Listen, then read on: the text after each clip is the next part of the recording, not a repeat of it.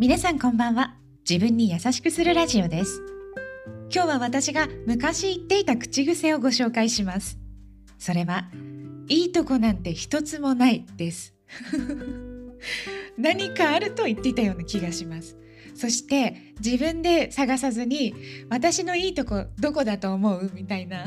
すごい身近な人に聞いていて今考えるととってもうざったかったと思います。でまあ親とかはうーんってすっごい考えてないんかいみたいななんか一つも出てこないっていうパターンとかありましたね。そういいとこなんて一つもないってね今思うといやいやいやいやちょっと待てとね。一つぐらいあるでしょうって。ないな。ないですね。まあそうだとしてもいいんです。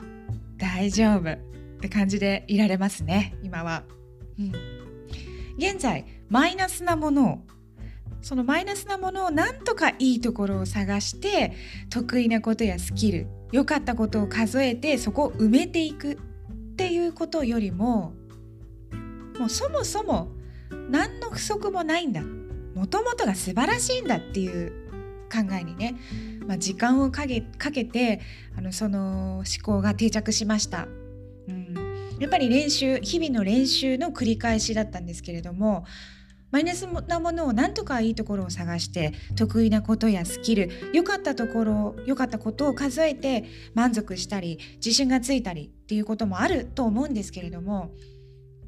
まあなんか私はそもそも何の何もなくてそんなものもなくてもともとみんな素晴らしいんだっていうふうに思うようになりました。気づきました、うん、どんな人もこの信念があるかないかでその上に築き上げるスキルとか自信というものが揺らぐ揺らぐかどうかって決まるんだなっていうふうに思いましたね、うん、経験の中から本当にそういうふうに感じるようになりました。